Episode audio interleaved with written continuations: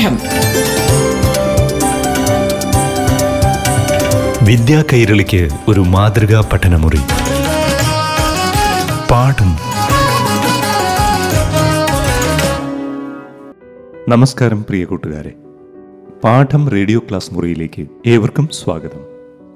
ഇപ്പോൾ കേരള പൊതുവിദ്യാഭ്യാസ പാഠ്യപദ്ധതിയിലെ ഏഴാം തലത്തിലെ സാമൂഹ്യ ശാസ്ത്ര വിഷയത്തെ ആസ്പദമാക്കിയുള്ള ക്ലാസ്സാണ്. അവതരിപ്പിക്കുന്നത് കൊല്ലായിൽ S N U P S അധ്യാപികയായ ഷീജ ബീഗം.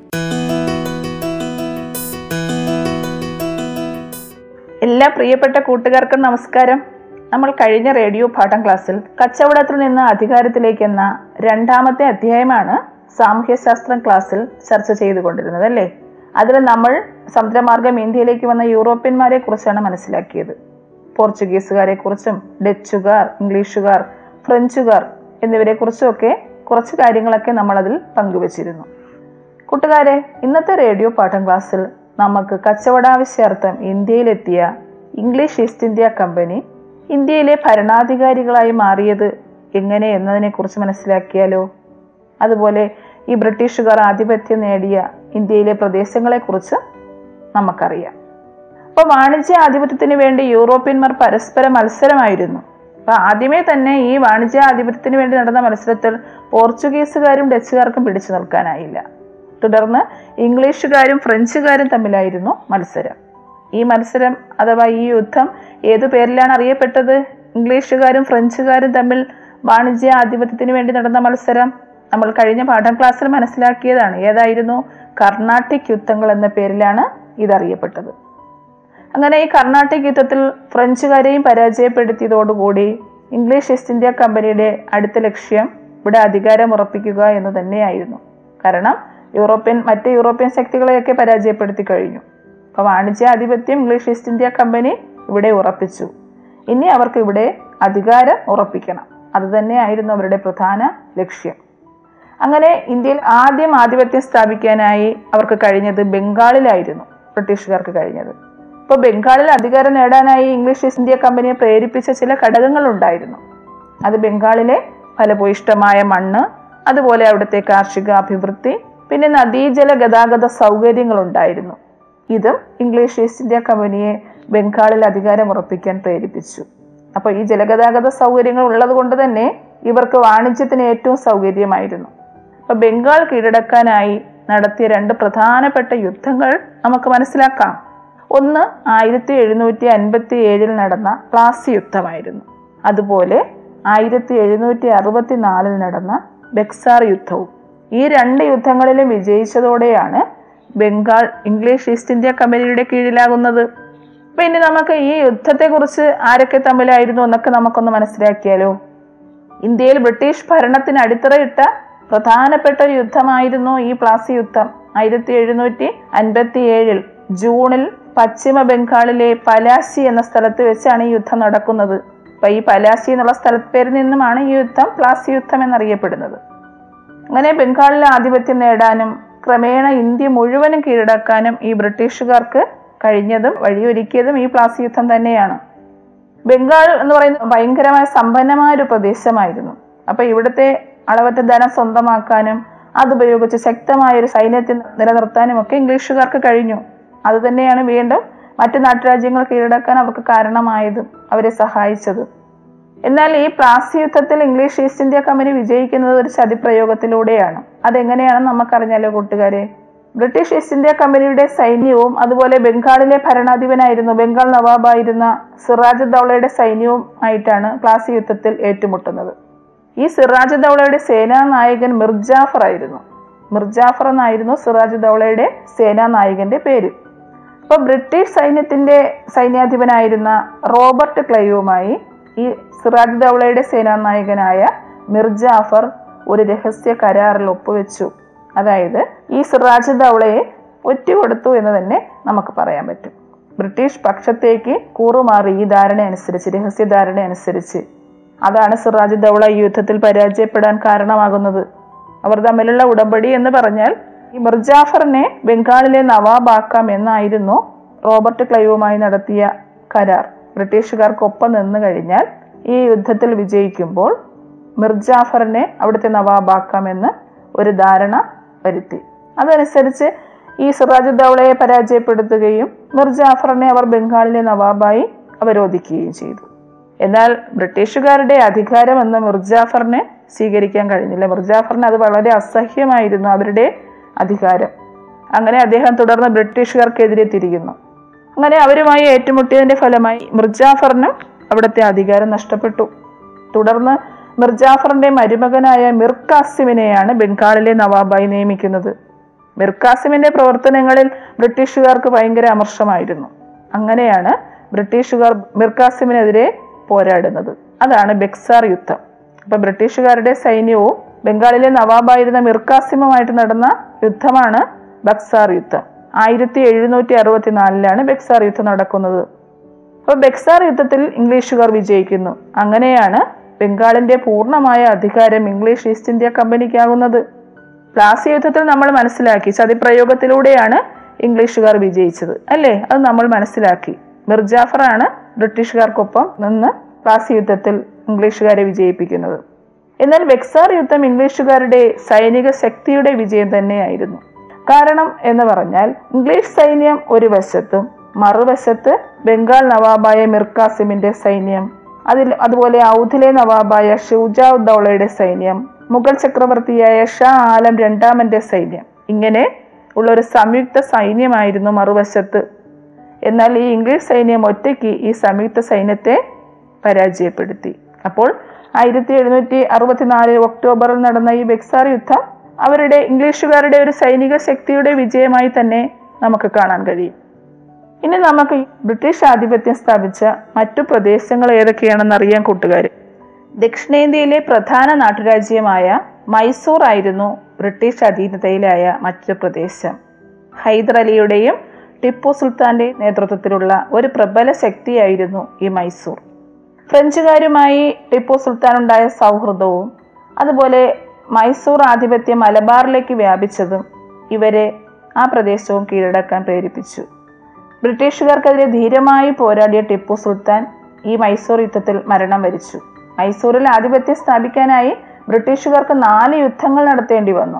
അതിലെ നാലാമത്തെ മൈസൂർ യുദ്ധത്തിലാണ് ടിപ്പു സുൽത്താൻ മരണം വരിക്കുന്നത്. അങ്ങനെ ഈ യുദ്ധത്തിലൂടെ അധീനതയിലായ പ്രദേശങ്ങളാണ് മലബാർ കുർഗ് എന്നീ പ്രദേശങ്ങൾ ബ്രിട്ടീഷ് ആധിപത്യത്തിൽ ആയ പ്രദേശങ്ങൾ. അതുപോലെ മൂന്നാം ആംഗ്ലോ മൈസൂർ യുദ്ധത്തിൽ ടിപ്പുവിനെ ബ്രിട്ടീഷുകാരുമായി ഒരു ഉടമ്പടി ഒപ്പുവെക്കേണ്ടി വന്നു. ശ്രീരംഗപട്ടണം ഉടമ്പടി എന്നാണ് അറിയപ്പെട്ടിരുന്നത്. ഈ ഉടമ്പടി പ്രകാരമാണ് മലബാർ ബ്രിട്ടീഷുകാരുടെ കീഴിലാകുന്നത് ഇനി നമുക്ക് ഇംഗ്ലീഷ് ഈസ്റ്റ് ഇന്ത്യ കമ്പനിയുടെ അടുത്ത ലക്ഷ്യം ഏത് പ്രദേശമായിരുന്നു എന്ന് മനസ്സിലാക്കിയാലോ? അവർ അടുത്തതായി മറാത്തയിലാണ് അധികാരം ഉറപ്പിക്കാൻ ശ്രമിക്കുന്നത്. കാരണം ബ്രിട്ടീഷുകാരുടെ പരുത്തി കച്ചവടത്തിന് മറാത്തികൾ ഒരു തടസ്സമായിരുന്നു. ഇതാണ് മറാത്ത കീഴടക്കാൻ ബ്രിട്ടീഷുകാരെ പ്രേരിപ്പിച്ചത്. അങ്ങനെ ഈ യുദ്ധത്തിൽ ബ്രിട്ടീഷുകാർ നേടിയ പ്രദേശങ്ങളാണ് സിന്ധ് പഞ്ചാബ് അവധ് എന്നീ നാട്ടുരാജ്യങ്ങൾ. അപ്പോൾ മൈസൂർ കീഴടക്കാനായി നടന്ന യുദ്ധത്തെ ആംഗ്ലോ മൈസൂർ യുദ്ധം എന്നാണ് അറിയപ്പെടുന്നത്. അതുപോലെ മറാത്ത കീഴടക്കാനായി നടന്ന യുദ്ധത്തെ ആംഗ്ലോ മറാത്ത യുദ്ധം എന്നുമാണ് അറിയപ്പെടുന്നത്. പാഠം. വിദ്യാ കൈരളിക്ക് ഒരു മാതൃകാ പഠനമുറി. പാഠം ഒരിടവേളയ്ക്ക് ശേഷം തുടരും.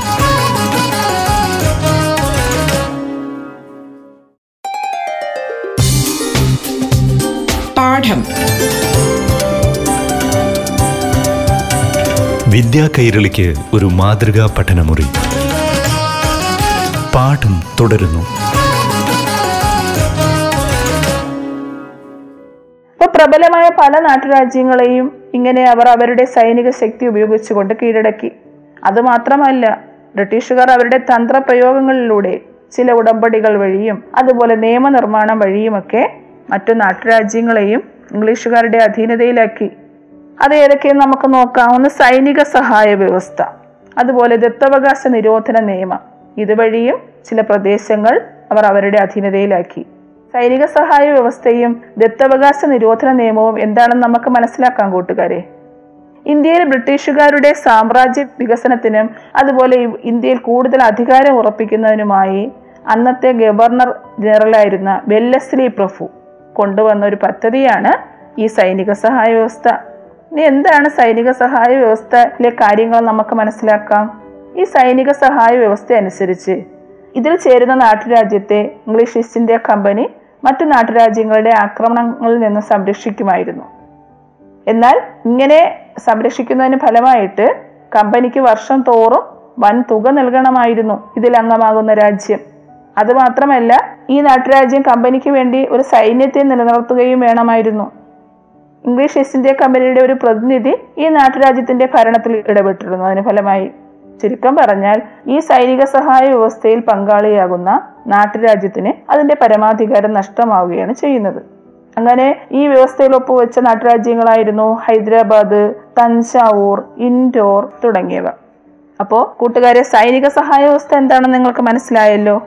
ഇനി അടുത്തത് നമുക്ക് ദത്തവകാശ നിരോധന നിയമം എന്താണെന്ന് മനസ്സിലാക്കിയാലോ? അന്നത്തെ ഗവർണർ ജനറലായിരുന്ന ഡൽഹൌസി പ്രഭു കൊണ്ടുവന്ന മറ്റൊരു നിയമമാണ് ദത്തവകാശ നിരോധന നിയമം. അതിനെക്കുറിച്ച് കൂടുതൽ കാര്യങ്ങൾ നമുക്ക് മനസ്സിലാക്കാം.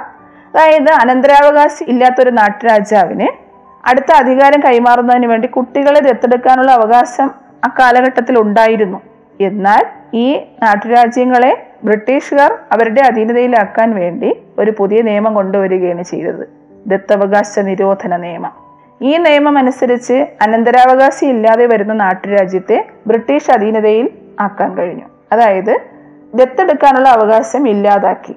അടുത്ത അനന്തരാവകാശി ഇല്ലെങ്കിൽ കുഞ്ഞുങ്ങളെ ദത്തെടുക്കാനുള്ള അവകാശ ദത്തവകാശ നിരോധന നിയമം വഴി ഇല്ലാതാക്കി.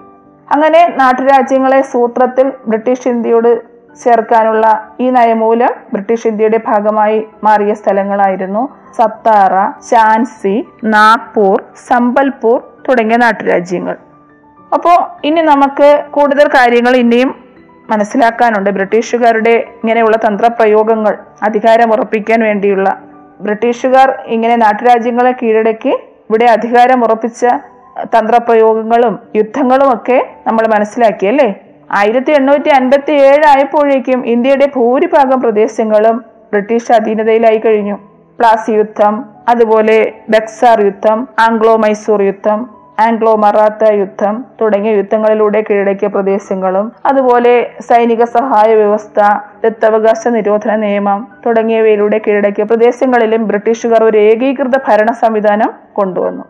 അവർ അവിടെ കൂടുതൽ ഭരണാധികാരം അങ്ങ് ഉറപ്പിച്ചു.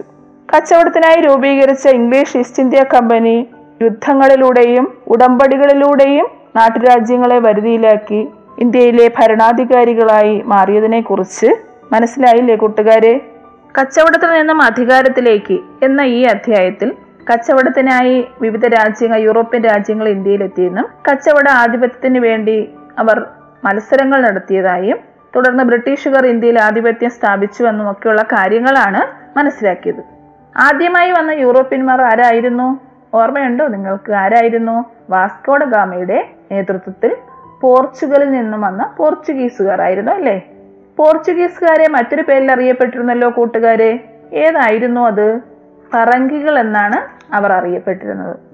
നമ്മുടെ നാട്ടിൽ അവർ കൊണ്ടുവന്ന പൈനാപ്പിൾ പേരയ്ക്ക കശുവണ്ടി പുകയില വറ്റൽമുളക് അതുപോലെ നമ്മൾ ദൈനംദിന ജീവിതത്തിൽ ഉപയോഗിക്കുന്ന വാക്കുകളായ മേശ കസേര വരാന്ത തുടങ്ങിയവയുടെ വരവും പോർച്ചുഗീസ് ബന്ധങ്ങളിലൂടെയാണ് എന്ന് നാം മനസ്സിലാക്കി കഴിഞ്ഞു. അതുപോലെ ഒരു ക്രിസ്തീയ കലാരൂപം ഇവർ ഇവിടെ പ്രചരിപ്പിച്ചല്ലോ. ഏതായിരുന്നു അത്? ചവിട്ടുനാടകം ചവിട്ടുനാടകം എന്ന ക്രിസ്തീയ കലാരൂപം വികസിപ്പിച്ചത് ഈ പോർച്ചുഗീസുകാരായിരുന്നു. കൂടാതെ അച്ചടി യന്ത്രം പ്രചരിപ്പിച്ചു ഇവർ പോർച്ചുഗീസുകാർ. അങ്ങനെ കുറേ കാര്യങ്ങൾ നമ്മൾ പോർച്ചുഗീസുകാരെ കുറിച്ച് മനസ്സിലാക്കി. അടുത്ത യൂറോപ്യന്മാർ ആരായിരുന്നു? ഡച്ചുകാരായിരുന്നു. ഡച്ചുകാരെയും ഒരു പേരിൽ അറിയപ്പെട്ടിരുന്നു. ഏതായിരുന്നു കൂട്ടുകാരെ? ലെന്തക്കാർ എന്നാണ് അവരെ അറിയപ്പെട്ടിരുന്നത്. ഈ ലന്തക്കാർ എന്നറിയപ്പെട്ടിരുന്ന ഡച്ചുകാർ എവിടെ നിന്നും വന്നവരാണ്? നെതർലൻഡ് അഥവാ ഹോളണ്ടിൽ നിന്നും വന്നവരായിരുന്നു ഡച്ചുകാർ. ഇനി ഡച്ചുകാരുടെ ഒരു പ്രധാന സംഭാവന ഏതായിരുന്നു? ഓർമ്മയുണ്ടോ? ഔഷധ സസ്യ ഗ്രന്ഥമായ ഹോർത്തോസ് മലബാറിക്കസ് അല്ലേ? മലബാറിലെ ഔഷധ സസ്യങ്ങളെ കുറിച്ച് വിവരിക്കുന്ന പന്ത്രണ്ട് വാല്യങ്ങളിലായി പ്രസിദ്ധീകരിച്ച ഹോർത്തോസ് മലബാറിക്കസ് എന്ന ഗ്രന്ഥം ഡച്ചുകാരുടെ സംഭാവനയാണ്. ഡച്ച് ഗവർണറായിരുന്ന വാൻറീഡിന്റെ നേതൃത്വത്തിൽ മലയാളിയായ ഇട്ടി അച്യുതൻ വൈദ്യരുടെ സഹായത്തോടെയാണ് ഈ പുസ്തകം പൂർത്തീകരിക്കുന്നത്. അതുപോലെ ഡച്ചുകാരുടെ അടിത്തറ നഷ്ടമായ ഇന്ത്യയിലെ സ്ഥാനനഷ്ടമായ യുദ്ധം ഏതായിരുന്നു കൂട്ടുകാരെ? നമ്മൾ കഴിഞ്ഞ പാഠം ക്ലാസ്സിൽ മനസ്സിലാക്കിയതായിരുന്നു. ആയിരത്തി എഴുന്നൂറ്റി നാൽപ്പത്തി ഒന്നിൽ നടന്ന കുളച്ചൽ യുദ്ധം. ഈ കുളച്ചൽ യുദ്ധം ആരൊക്കെ തമ്മിലായിരുന്നു? തിരുവിതാംകൂർ രാജാവായ മാർത്താണ്ഡവർമ്മയുടെ സൈന്യവും ഡച്ച് സൈന്യവും തമ്മിലായിരുന്നു. ഇതിൽ മാർത്താണ്ഡവർമ്മയുടെ സൈന്യം ഡച്ചുകാരെ നിഷ്പ്രയാസം പരാജയപ്പെടുത്തി. അങ്ങനെയാണ് ഇന്ത്യയിൽ ഡച്ചുകാരുടെ സ്ഥാനം നഷ്ടമാകുന്നത്. തുടർന്ന് ഇവിടെ കച്ചവട ലക്ഷ്യവുമായി വന്ന യൂറോപ്യന്മാർ ഇംഗ്ലീഷുകാരും ഫ്രഞ്ചുകാരുമായിരുന്നു അല്ലേ? ഇന്ത്യ ചൈന എന്നീ രാജ്യങ്ങളുമായി കച്ചവടം നടത്താൻ വേണ്ടി ആയിരത്തി അറുന്നൂറിൽ ലണ്ടനിലാണ് ഇംഗ്ലീഷ് ഈസ്റ്റ് ഇന്ത്യ കമ്പനി സ്ഥാപിക്കുന്നത്. അതുപോലെ കച്ചവട ലക്ഷ്യവുമായി വന്ന ഫ്രഞ്ചുകാർ ആയിരത്തി അറുന്നൂറ്റി അറുപത്തിനാലിൽ ഫ്രഞ്ച് ഈസ്റ്റ് ഇന്ത്യ കമ്പനിയും രൂപീകരിച്ചു. അപ്പൊ കച്ചവട ആധിപത്യത്തിന് വേണ്ടി മത്സരിച്ച ഡച്ചുകാരും ഫ്രഞ്ചുകാരും ആദ്യമേ പരാജയപ്പെട്ടു കഴിഞ്ഞു. പിന്നെ കച്ചവട ആധിപത്യത്തിന് വേണ്ടി മത്സരം നടന്നത് ഇംഗ്ലീഷുകാരും ഫ്രഞ്ചുകാരും തമ്മിലായിരുന്നു അല്ലേ? ആ യുദ്ധം ഏത് പേരിലാണ് അറിയപ്പെട്ടത്? കർണാട്ടിക് യുദ്ധം എന്ന പേരിലാണ് അറിയപ്പെട്ടതെന്ന് നമ്മൾ മനസ്സിലാക്കിയതാണ്. അപ്പോൾ വാണിജ്യ ആധിപത്യത്തിന് വേണ്ടി ഉള്ള മത്സരത്തിൽ വിജയിച്ച ഇംഗ്ലീഷ് ഈസ്റ്റ് ഇന്ത്യ കമ്പനിയുടെ അടുത്ത ലക്ഷ്യം ഇന്ത്യയിൽ അധികാരം ഉറപ്പിക്കുക എന്ന് തന്നെയായിരുന്നു. അതിനായി അവർ ആദ്യം നോട്ടമിട്ട പ്രദേശവും ബംഗാളായിരുന്നു. നല്ല സാമ്പത്തികപരമായി ഉയർച്ചയിൽ നിന്ന ഒരു പ്രദേശമായ ബംഗാളായിരുന്നു അവർ ആദ്യം അധികാരം ഉറപ്പിക്കുന്നത് ബംഗാളിൽ അധികാരം ഉറപ്പിക്കാനായി ചില ഘടകങ്ങൾ ഉണ്ടായിരുന്നു ബംഗാൾ കീഴടക്കാൻ വേണ്ടി അവരെ പ്രേരിപ്പിച്ചത്. അത് നമ്മൾ പറഞ്ഞു കഴിഞ്ഞു. അവിടുത്തെ ഫലഭൂയിഷ്ടമായ മണ്ണും അതുപോലെ ജലഗതാഗത സൗകര്യങ്ങളും ഒക്കെ ആയിരുന്നു. അല്ലേ? അപ്പോൾ ബംഗാളിൽ അധികാരം ഉറപ്പിക്കാൻ വേണ്ടി നടത്തിയ യുദ്ധം ഏതൊക്കെയായിരുന്നു? ആയിരത്തി എഴുന്നൂറ്റി അൻപത്തി ഏഴിലെ പ്ലാസി യുദ്ധവും അതുപോലെ ആയിരത്തി എഴുന്നൂറ്റി അറുപത്തി ഏഴിലെ ബെക്സാർ യുദ്ധവും. പിന്നെ വന്നത് തുടർന്ന് വന്നത് ആംഗ്ലോ മൈസൂർ യുദ്ധമായിരുന്നു. ആംഗ്ലോ മൈസൂർ യുദ്ധത്തിലൂടെയാണ് മലബാർ അതുപോലെ കുർഗ് തുടങ്ങിയ പ്രദേശങ്ങൾ അധീനതയിലാക്കുന്നത്. മലബാറിൽ അധികാരം ഉറപ്പിക്കാനായിട്ട് അവർ ഒരു ഉടമ്പടി ഉണ്ടാക്കിയായിരുന്നു. ആ ഉടമ്പടിയുടെ പേരെന്താണ്? ശ്രീരംഗപട്ടണ ഉടമ്പടി. അടുത്ത ആംഗ്ലോ മറാത്ത യുദ്ധമായിരുന്നു.